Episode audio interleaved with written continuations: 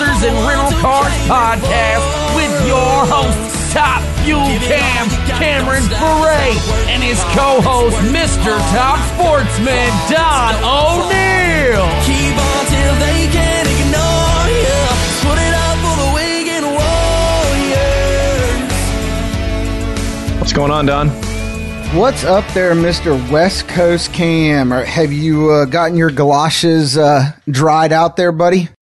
Dude, Phoenix was ridiculous. I haven't been so cold in my life.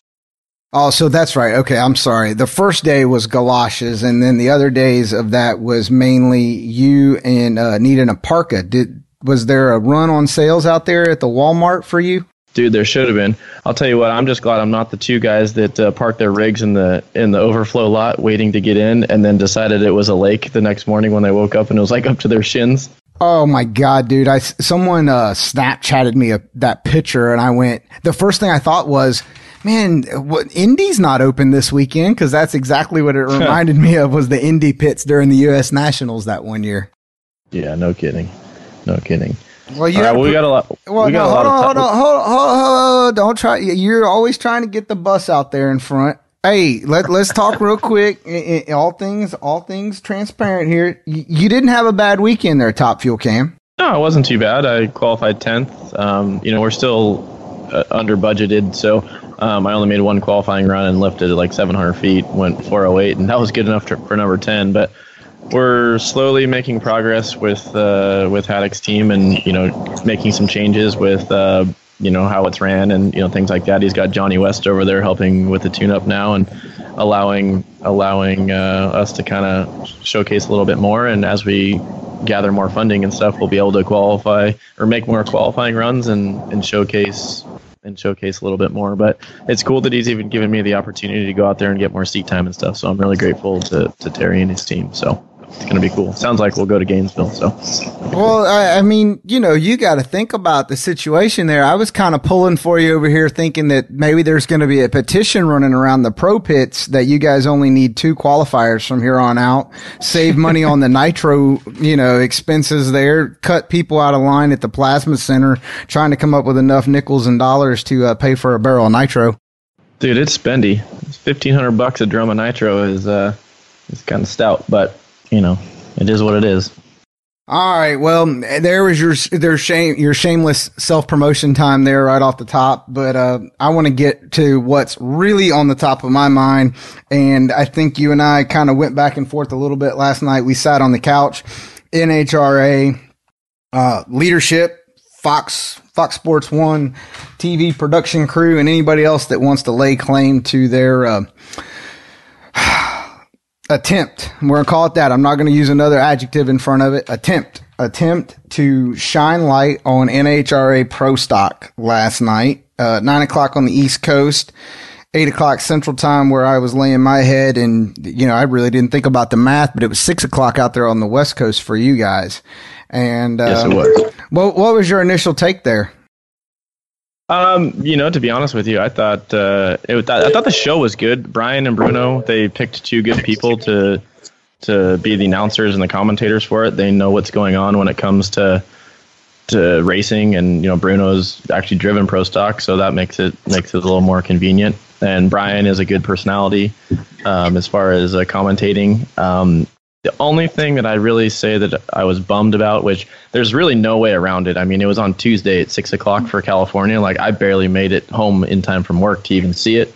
But I mean, I get it. It's on Fox Sports One. Like it's hard to to find a TV slot to buy a TV slot for something like that. But I mean, overall as a whole, like for a first production, like it wasn't too bad. Like I mean, I was impressed. I mean, it's it's uh, I'm obviously it's going to be a work in progress. I'm sure there's a lot of things that they can change and do, but you got to start somewhere. And I mean, good good for them. Uh, you know, for you know reaching out to the pro stock people and helping them do it. It's it's really cool. I totally agree with that, and I think um, we talked about it earlier that you know. TV production has a business aspect to it that includes marketing and, and the promotion of what you're trying to do in the sport to your fans that you're trying to communicate, the business interest. And and I really believe we've said it on our other podcasts and we've talked about marketing and sponsorships, you know, that relationship building, right? You gotta you gotta put a foundation down before you can build the house.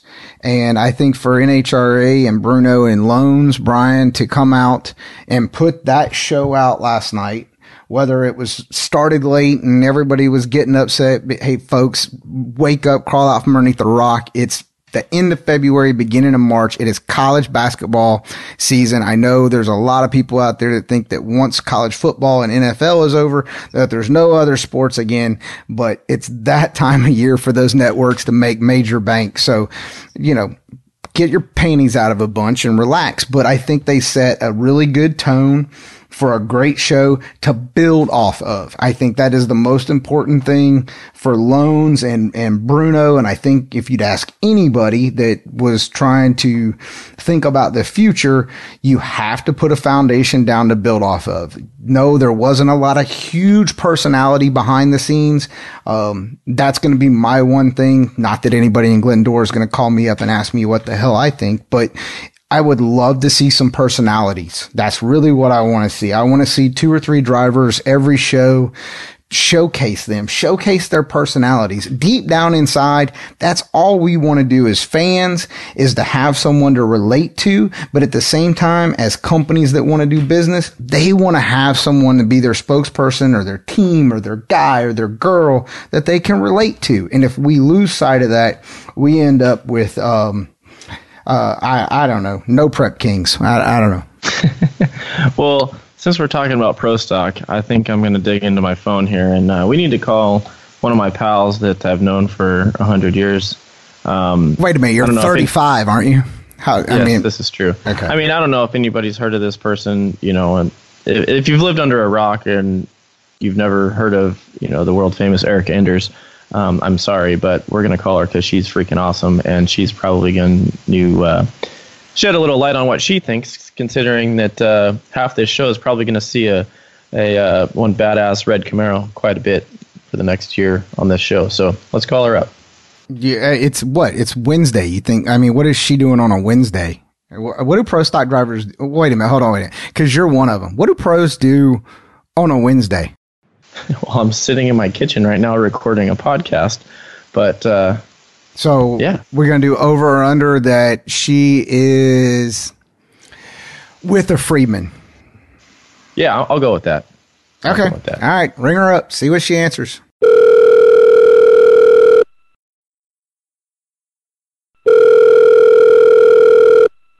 What's up, Cam?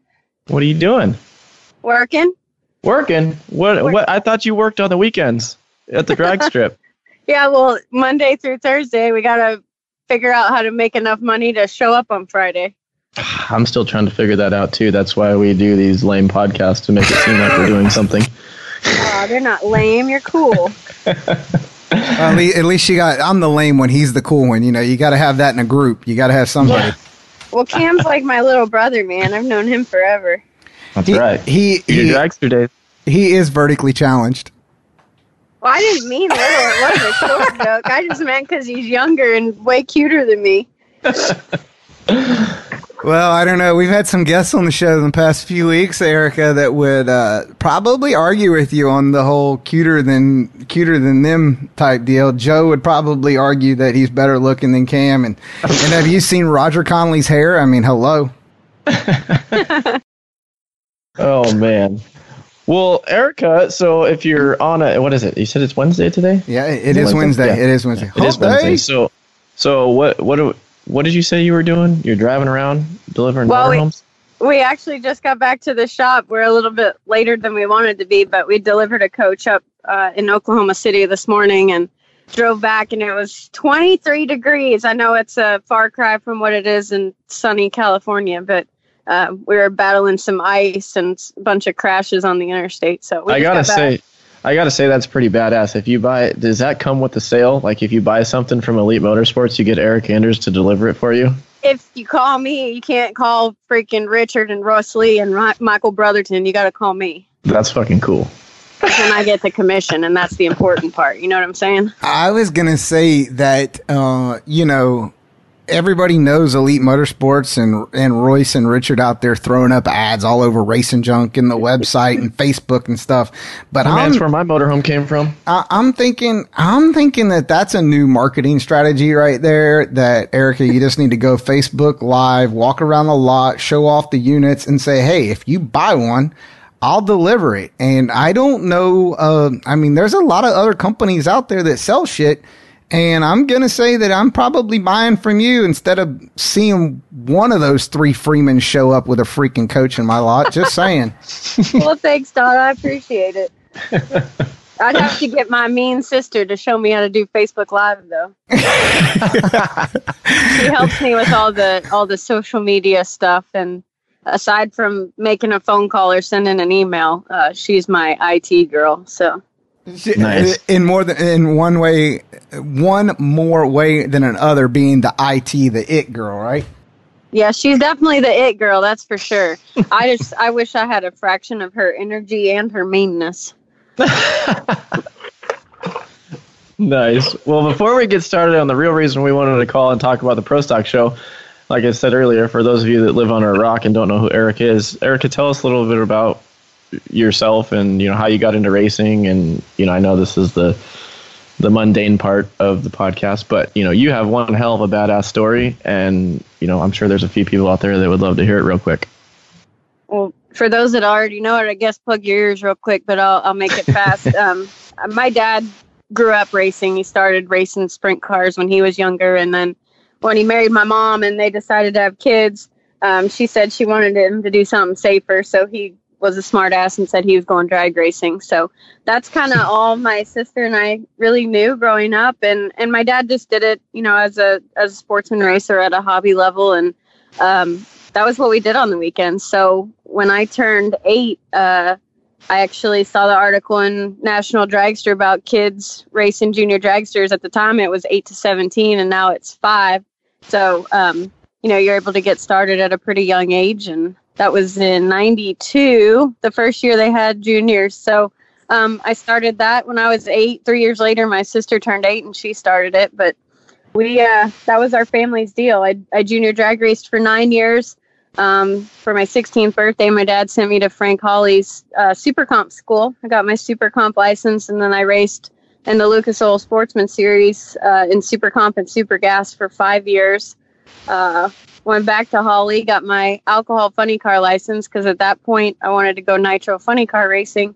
And in the midst of all of that, uh, won a national event in Super Gas in Houston and did an interview. And for some reason, what came out of my mouth was all about pro stock instead of nitro funny car. And, and that's when uh, Cagnazzi called me and I, I got hired to drive his car. And that's where my pro stock career started in 2004. So it's, uh, you know, a lot of lot of years trying to explain it in a short amount of time. But um, this season starts my 15th year full time on the road in, in pro stocks. So I uh, been doing it for 26 years, like you, Cameron, and I uh, I love it. I mean, it it definitely has its moments, but uh, it's what I wake up every day and work hard at. Absolutely, that's that's freaking awesome. And one thing that, that stuck out that a lot of people probably don't know is the alcohol funny car license. That's that's really cool that you've actually experienced and driven. I've never driven a an alcohol funny car. I've driven a nostalgia funny car, but um, they say that alcohol funny car is the hardest car to drive. Um, would you agree to that? I agree that it is challenging. Yes, I will tell you that I think pro stock is harder, but it's, Really? it's Over pro mod? animal. Yeah, huh? Over pro mod too? Yeah, well, pro mod the the whole mentality of pro mod's different. It's a it's an automatic car, so it's aside Yeah, from being true. really fast and squirrely, like the whole procedure is is pretty simple and rather mundane compared to what goes on in the cockpit of a pro stock car. Having said that, when you let the button go in a pro mod car, you don't know if you're gonna set low ET or take out the Christmas tree, the guard wall, and your competitor. I have no idea, and I don't think any of those other guys do either. It's a it's an animal for sure. But um, as far as challenge goes, I think uh, I think pro stocks it because of everything that you have to do. You know, leaving with a clutch and having to hit your shift points as you know close to perfect as possible, and then the biggest challenge on on top of all of that is that it's a short wheelbase car with no downforce and it's it's a suspension car. So it's just interesting to handle down track, especially with the lack of track prep that we got going on this day and age. So it's, Yeah, well, you said you said down track. You said down track, and it, it's popped into my head. I know you kind of skipped over this portion of your uh, of your racing career. I mean, there was this thing called Right on Track. Um, it was a Disney movie about Erica's life. I know she never really likes to talk about it. Uh, it's kind of like me and the Jack Frost thing. It's just something that happened in your life, and, and you uh, you kind of bypass it because it's you're not trying to use that as your claim to fame. But yes, there was a a junior drag racing movie on the Disney Channel about Erica's life, which was pretty cool to help grow the sport um, of NHRA and junior drag racing back in the day too, um, when we were junior little rugrats running around. it was definitely cool and um, you know it, i i love the aspect of it that it got a lot of kids that had never been to a drag race before interested in our sport and to this day i mean it, it was released in 03 so it was uh, 16 years ago. I still have kids of every age like kids that are our, our age now and then even little ones that have just seen it recently that beg their parents to come out for a ra- to the racetrack or ask santa claus for a junior dragster for christmas and it's cool to see that families that weren't involved in NHRA drag racing are now part of our family because of that movie. So that was that was the neatest aspect of that whole deal. Heck yeah.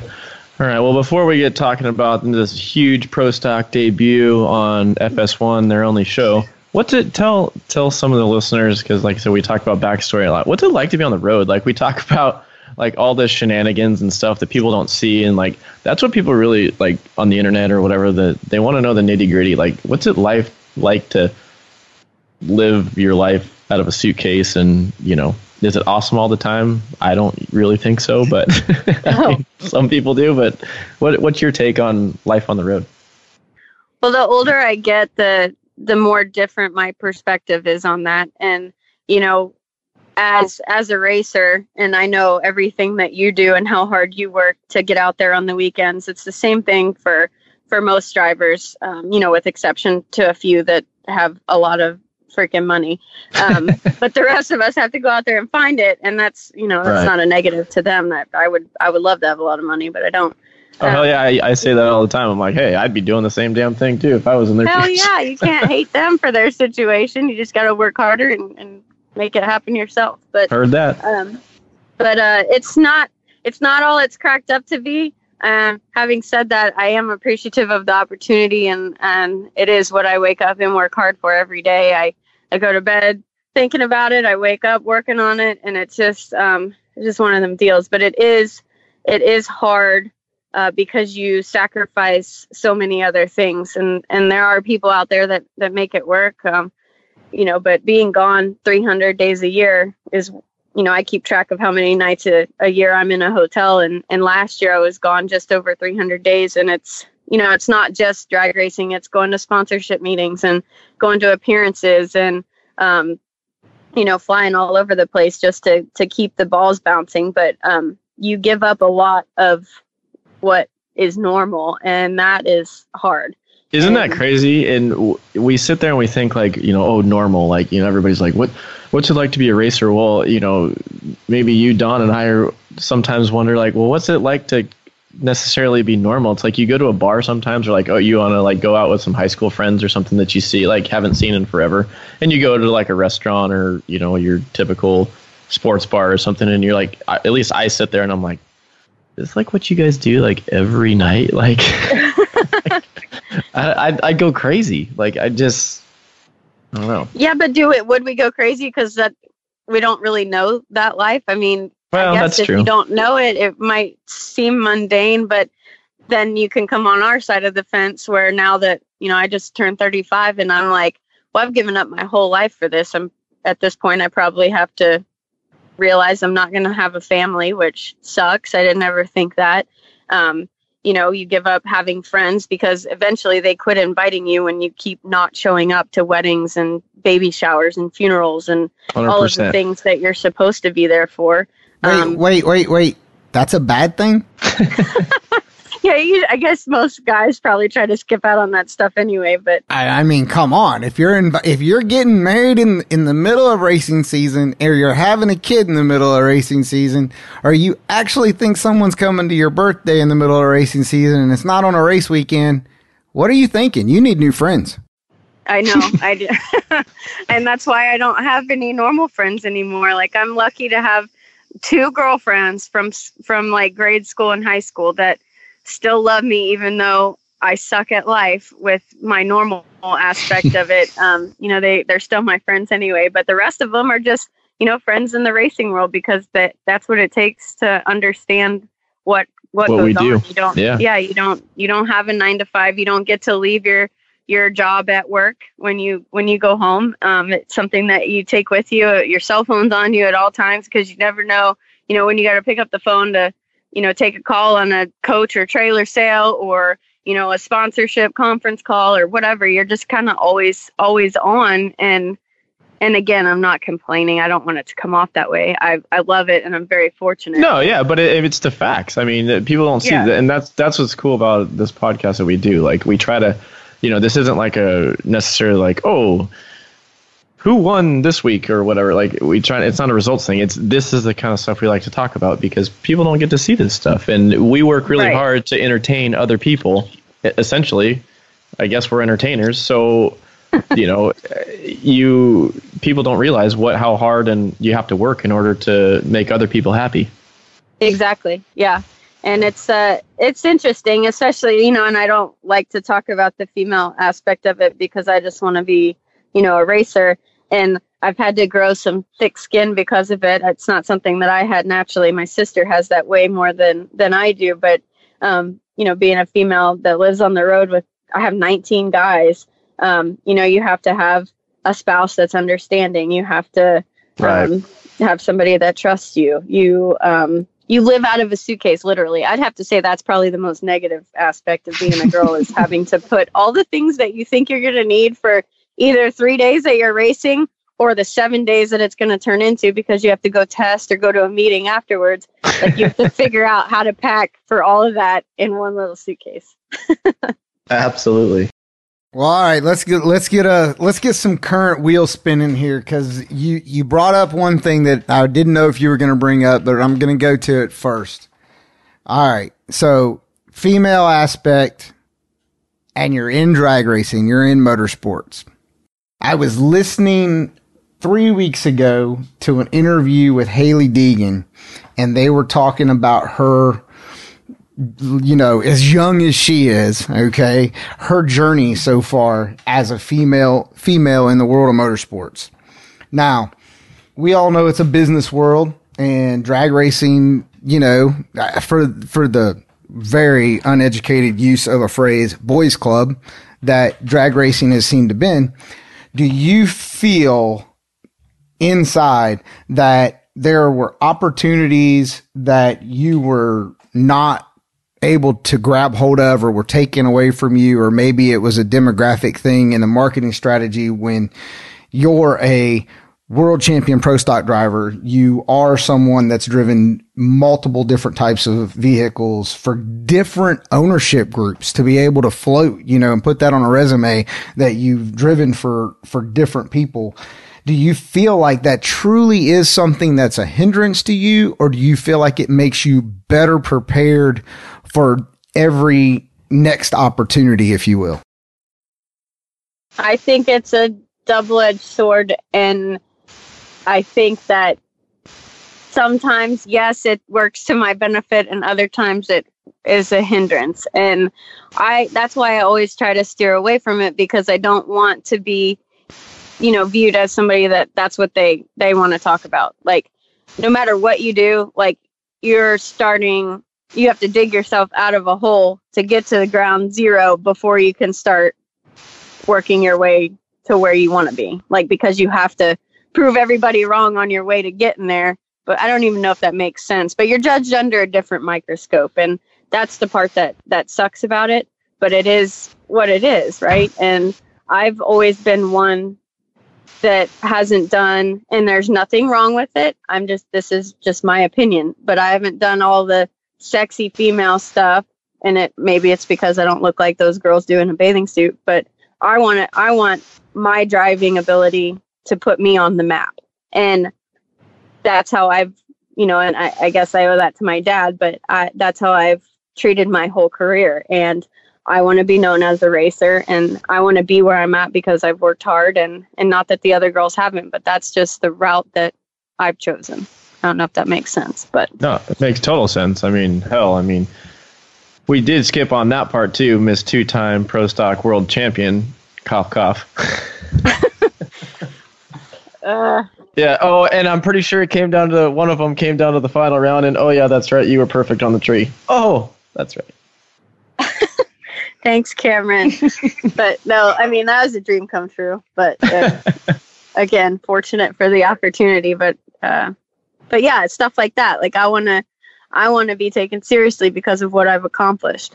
Okay, so that being said, you want to be taken seriously. Let's talk about the persona standpoint.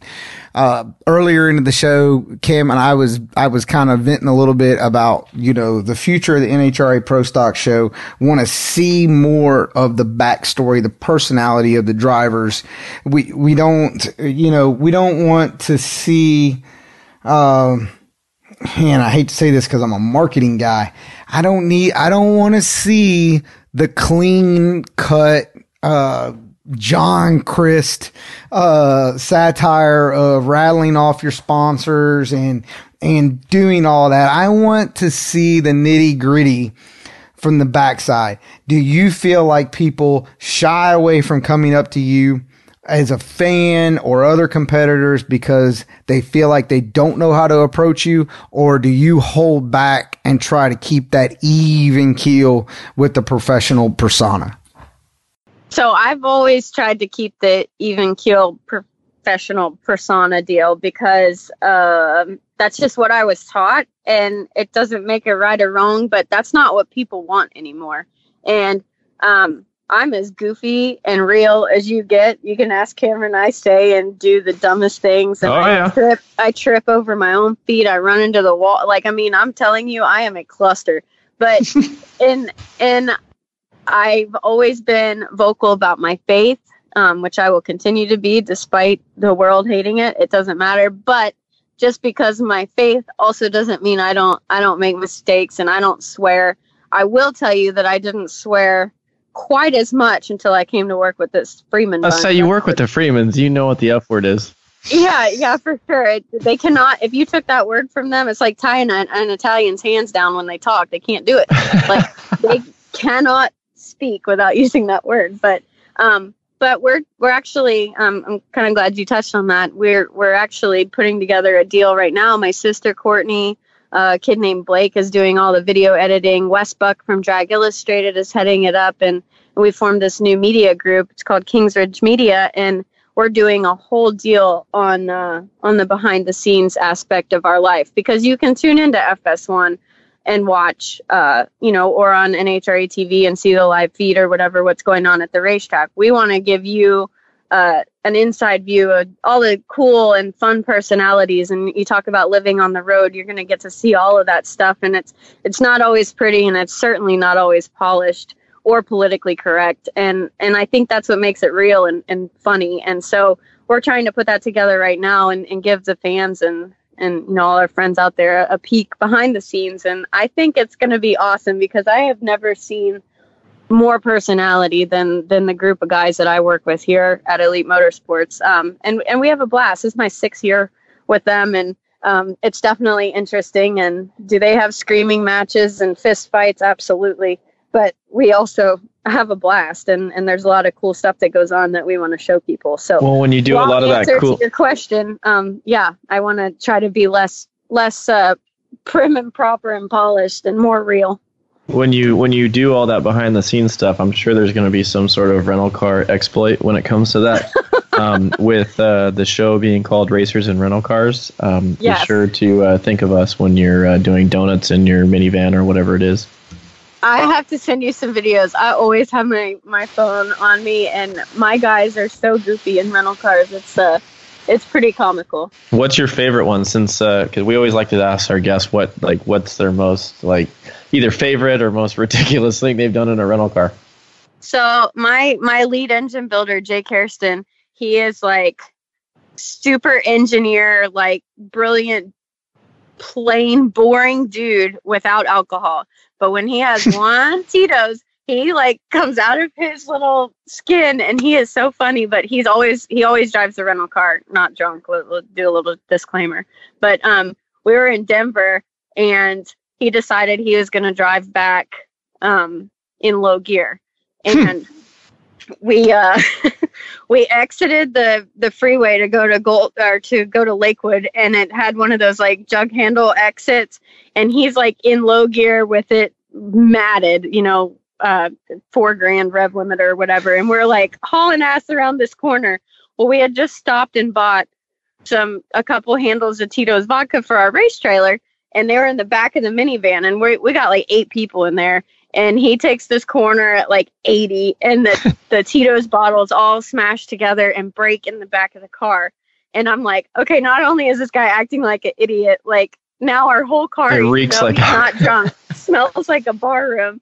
So I'm like, oh my God, I'm freaking out. I'm sober, but I'm videoing the whole thing and I'm laughing so hard I'm about to pee my pants. Well, we get to the exit for our hotel. Well, he decides there's a red light. He decides to put it in park while we're going like 40 still.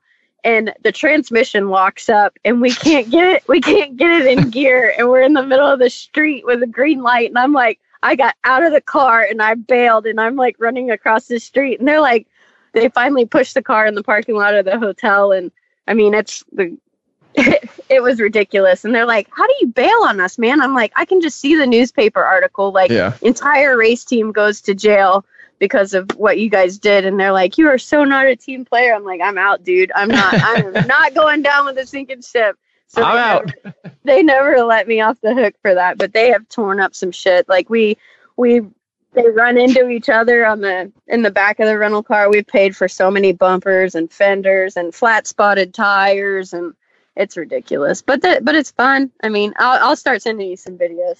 Sweet. Some of the perks of uh, of living on the road sometimes.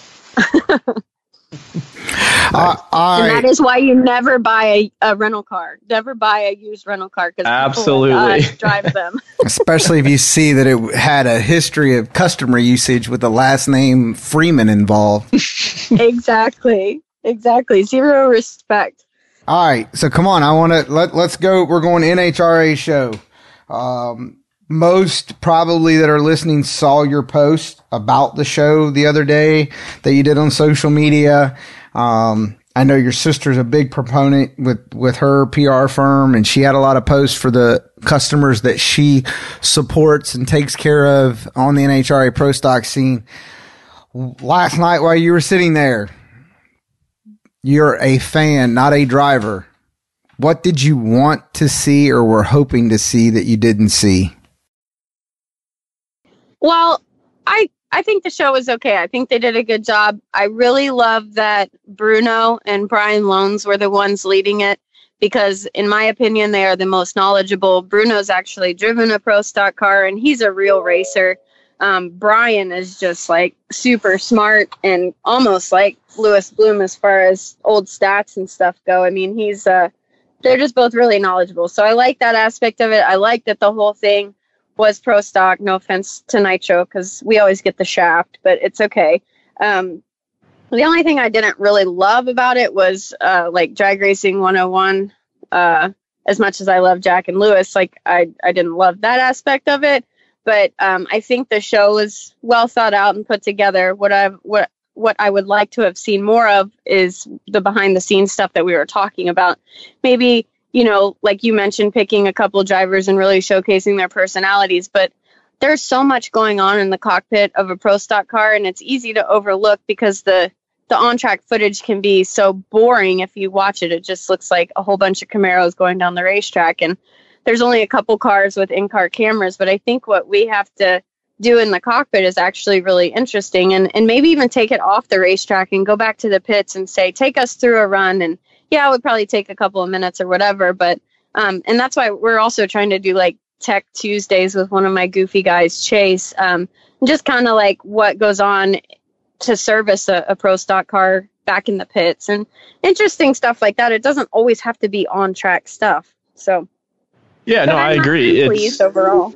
you know that that's the thing. I mean, you ha- you're filling an hour show with one with one class, so there's there's Right. a lot more things and there's a lot more personalities, and that's what I keep trying. I always get on my high horse when it comes to, you know, look at Supercross. They promote the personalities of the sport. You know, like drag racing has just as just of good personalities as other sports as well, but you know, and and yes, we're racing for, you know, four, eight, five seconds, whatever. Like, so there's more time to explain eh, the sport, to explain how awesome the drivers and you know what they do outside of it, and you know what it takes to be a driver.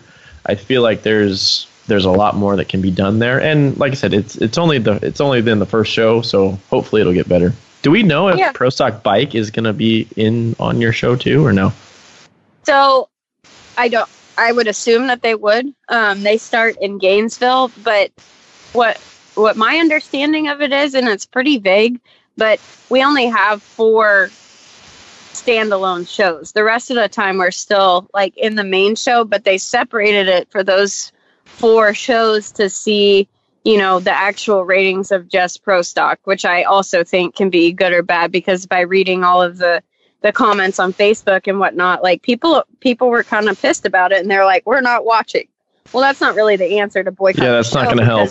We need the ratings because if we don't have them, then we're not going to be part of the show. So it's kind of like, you know, the kind of Yeah. doing the wrong thing. But um, we that's what our posts were all about. We're trying to explain that to people. And yes, we already know the results, but just if you like the class, if you like the sport, support it and and tune in. And hopefully, the next standalone show won't be three days later. Like that's the part about it that really sucked. But uh, in an ideal world, it would have been able to show after the Nitro show on Sunday, so it wasn't Agreed. such a long wait.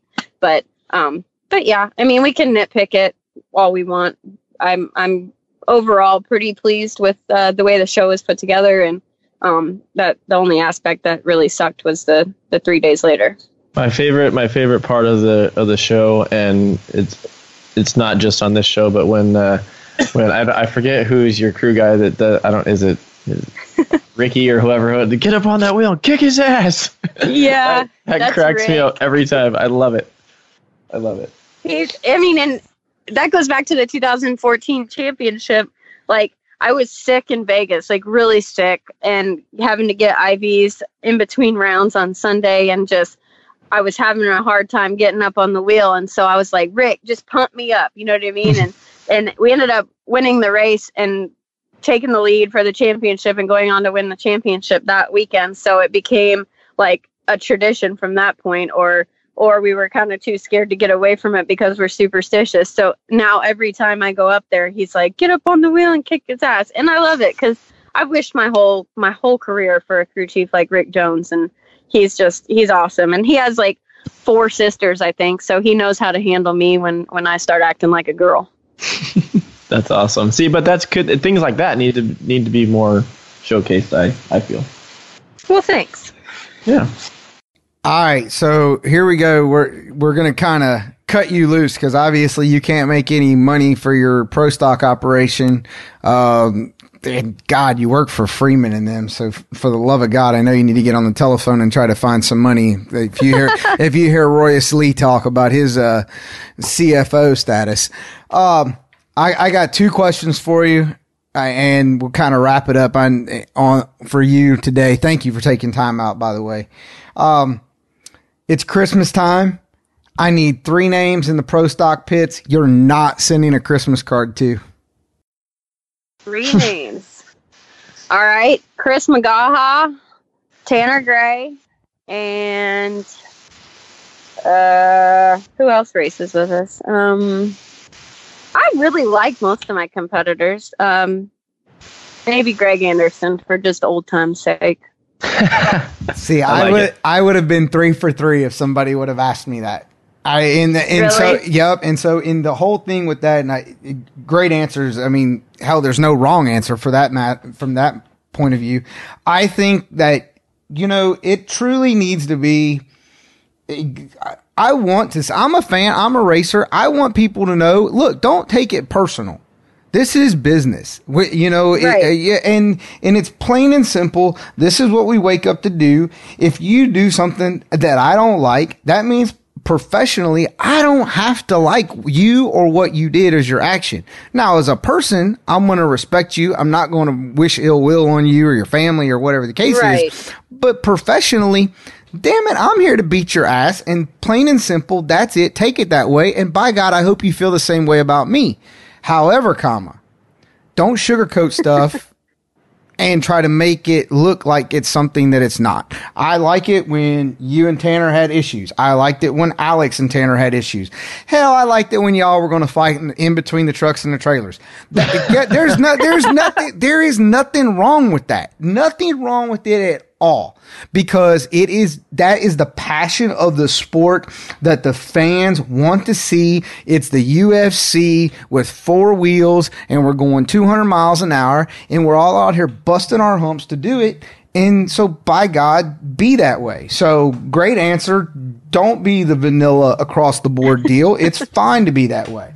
Next question right Dude, now Don's on a roll right now. We have the I same. like it. I like Yeah. it. It's like rapid fire. Yeah, right, right. hashtag Don's rant. Okay, go. Don's rant, baby. It's 2019. Erica Enders has how many more years pulling the levers? I guess as long as Freeman keeps me on board. Um, and that goes back to my statement earlier. The older I get, the more my perspective changes on that. But uh, with my current situation now, I don't, I don't see why I wouldn't just keep on going. Uh, but there are days that I'm like, I don't even know why I do this crap. I don't know why I, I put forth all the effort and sacrifice all of the time and money. Um, but then you go out and you you go rounds on Sunday, and it's like putting the needle back in your vein. So it's it's really um, it's really interesting. I don't know. I mean, my I guess if I have to have to answer, I would say as long as I could. But in a realistic world, I with the NHRA state right now, I would say would be lucky to have five more years. Good Okay. answer. But that ain't saying I'm not going to go drive and do something else in, an in another, not turn in circles, obviously, because that's boring. But like, you know, go do radio versus the world stuff or, you know, something else. But it is, it, I, I think I'll always be involved in, in motorsports in some form or fashion. But um, I love driving, but the shit gets old sometimes. Well, I know you. I know you said earlier you're going to Gainesville. You're going to be driving the Pro Mod. You're pulling double duty. Did the Pro Mod like reinvigorate your driving spirit, or is it just the aspect that you're a racer? And if somebody says, "Hey, do you want to drive this?" You're like, "Yes, have helmet. Here I am." yeah, have fire suit and helmet will travel. But um no, when we started getting involved in the pro mod side of things when NHRA started really um, being interesting with pro stock. And um, we wanted to open up the door for something else in case this particular arena failed. And not because of lack of effort or the people that uh, really really make really really try hard to make it work. Um, it's it's an uphill battle when other people are fighting against you. So um, we we kind of started exploring this pro mod avenue and um, it's it's been uh, fun for me. It's been exciting. Um, you know i joked around earlier about not knowing if we're going to set low et or or take out the christmas tree the guard wall or my competitor. Like you you get in that pro mod car it's 3500 horsepower short wheelbase car.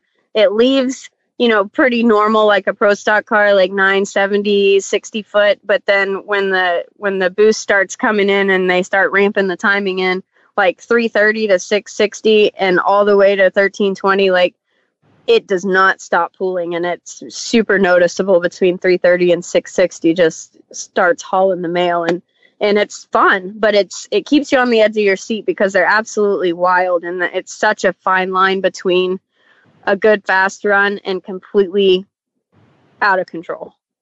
Nice. Yeah. No, that's that's pro mod's gnarly. I I'd love to give uh give one a shot, but you know, You should. You should come drive mine. come on. Hey, like- we're we're like the same the we're the same height. I could probably fit. you could definitely fit. You'd have to stuff some towels around my seat, but um, oh, please. no, it's it's fun. I think you'd really enjoy it. And having driven a nitro car, it might not be as as crazy as I make it sound, but for for no, those things are pretty car- gnarly. You know, they, They got are. suspension underneath them. There, you know. I, and I, I'll be I'll be really interested to see how it goes um, in Gainesville with a brand new racing surface on top of the lack of track prep. Um, you know, we've really expressed our concern with NHRA or, or to NHRA about what's to come when you start putting those high horsepower suspended short wheelbase cars on a on a dangerous racetrack. What's going to happen? So hopefully uh, all goes well and and everybody's safe. But it should be uh, should be interesting to watch. That's for sure. Heck yeah, heck yeah. All right. Well, final question, and then I'll I'll let you go. Um, your thoughts on uh, saving? Like, how do you save money in pro stock to allow other competitors to get in there?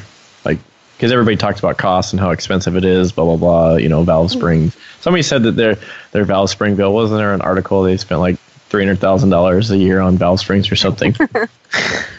So, all right. Well, I wish Richard was in the car still for this question because, and I'll and I'll be pretty complimentary to him because, in my opinion, he's a big reason why this class is is saved itself and, in my opinion, completely turned around and is growing now.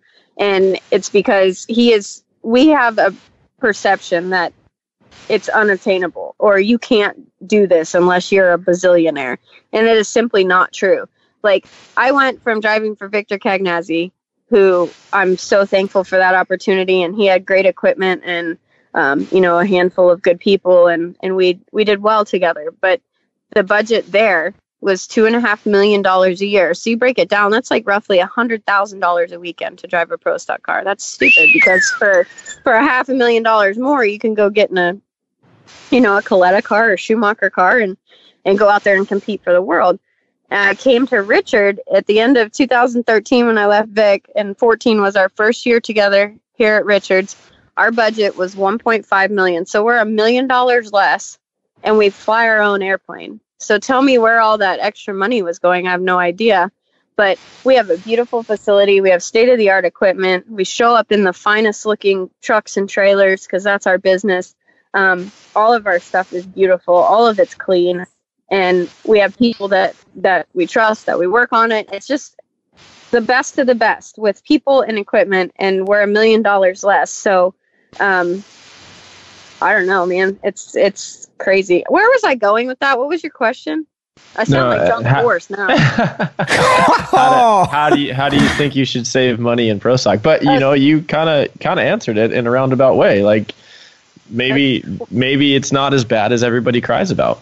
It's not, and it's not. And now we've now we've been cut six races, which ninety percent of the pro stock class is successful business owners that have been fortunate in their business life and they love pro stock racing, so they sp- they choose to spend their money over here. Well, you have twenty four events a year. That's really hard to leave your business for that many weeks. So.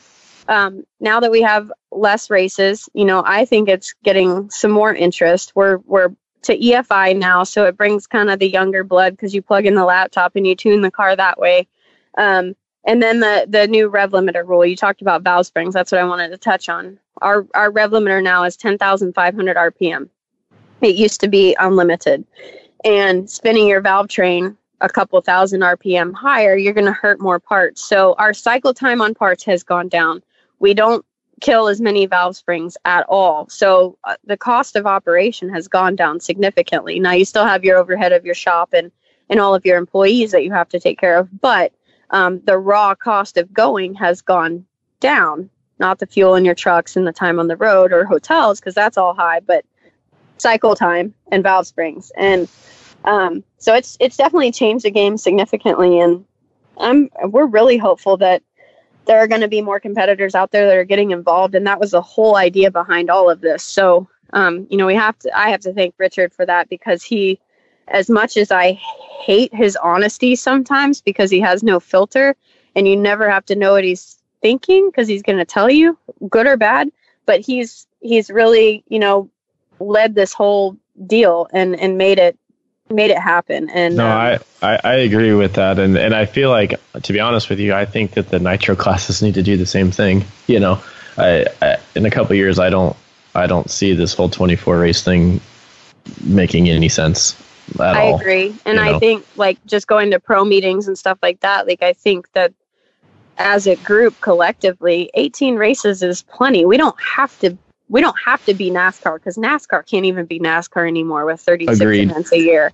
So it's just it's like we got to be mindful of of what we're doing before we completely go off the deep end and crush the whole sport altogether because there's not very many touring pros anymore. Um, we've just kind of got to gather it back up and and make sure it's heading in the right direction and have some good leadership and good decision making skills and it can definitely be be turned around but i think our class and that's the only one i know about the only one i can speak about but i think we're headed in the right direction so it is affordable it is attainable and it is a lot of fun so uh, we'll see we'll see what happens but i think we're definitely headed in the right direction Well, heard that. Erica Enders for president of the Yeah. NHRA.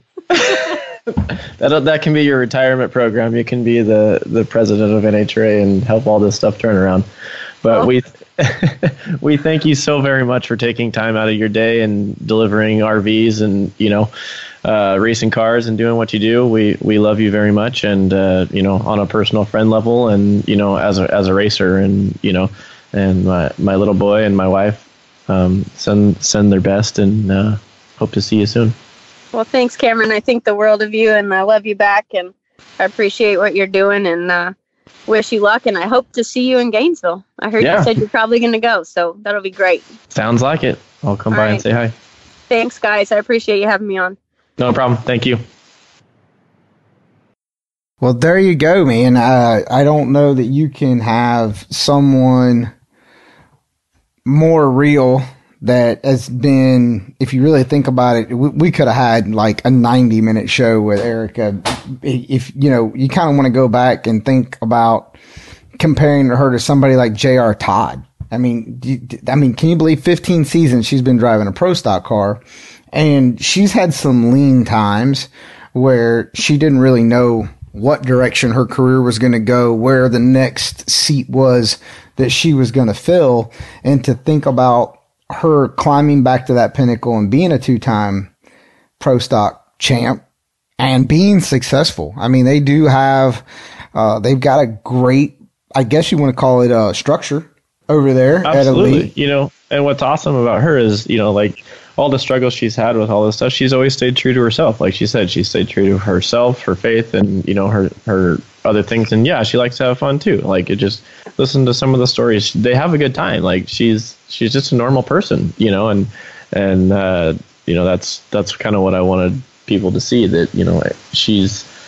she's a just a cool person at the end of the day. like we're all we're all just normal people, you know. Oh, absolutely. I think that you the one thing about pros and whether it, whether it's men or women, I don't really care about uh, what the gender has to do with it. A lot of times the the public uh, hashtag jealousy, hashtag haters gonna hate starts to come into play, and people get a perception or, or they think that you know they've perceived they heard whatever the case is and you really don't know that until you sit down and and share uh, a drink or walk a mile in somebody's shoes. But no offense erica i don't like heels. But uh, you know i mean just that's the whole concept of that. And i hope our listeners today uh, they're able to uh, wrap their head around Erica a little bit and understand her a little more and see what the elite group has going on over there in in Wynnewood, Oklahoma, where the Mexican restaurant is about the only place that I ate when I went there. It was awesome. Um, so Is that the only restaurant there? no, you know, uh, Royce Lee and Robert and uh, their their mom. They they had a couple different restaurants that they were directing me to, but uh, Well, at least um, it's Mexican food because I love Mexican food.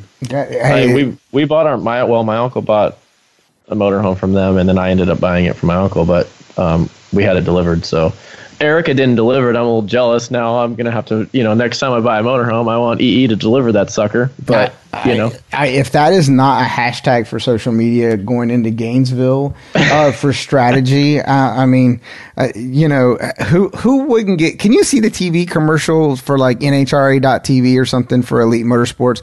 elite Uh, for a reason. Hashtag EE delivers. That's ex- there. It is. Put it on a T-shirt.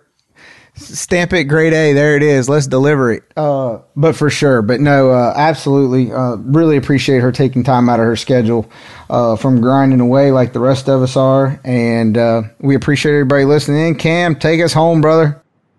All right. Well, uh, as usual, we just want to thank obviously Erica for coming on. We've said that a million times. Um, racepack.com for letting us do this, Voice America, and dragsearchersale.com. Uh, if you guys are in the markets for, sounds like pretty much anything RVs, uh, rigs, dragsters, data loggers, uh, the show kind of has you covered. Um, we got uh, t shirts and stuff coming soon. So uh, there's that. And I guess we'll see you next week. Later.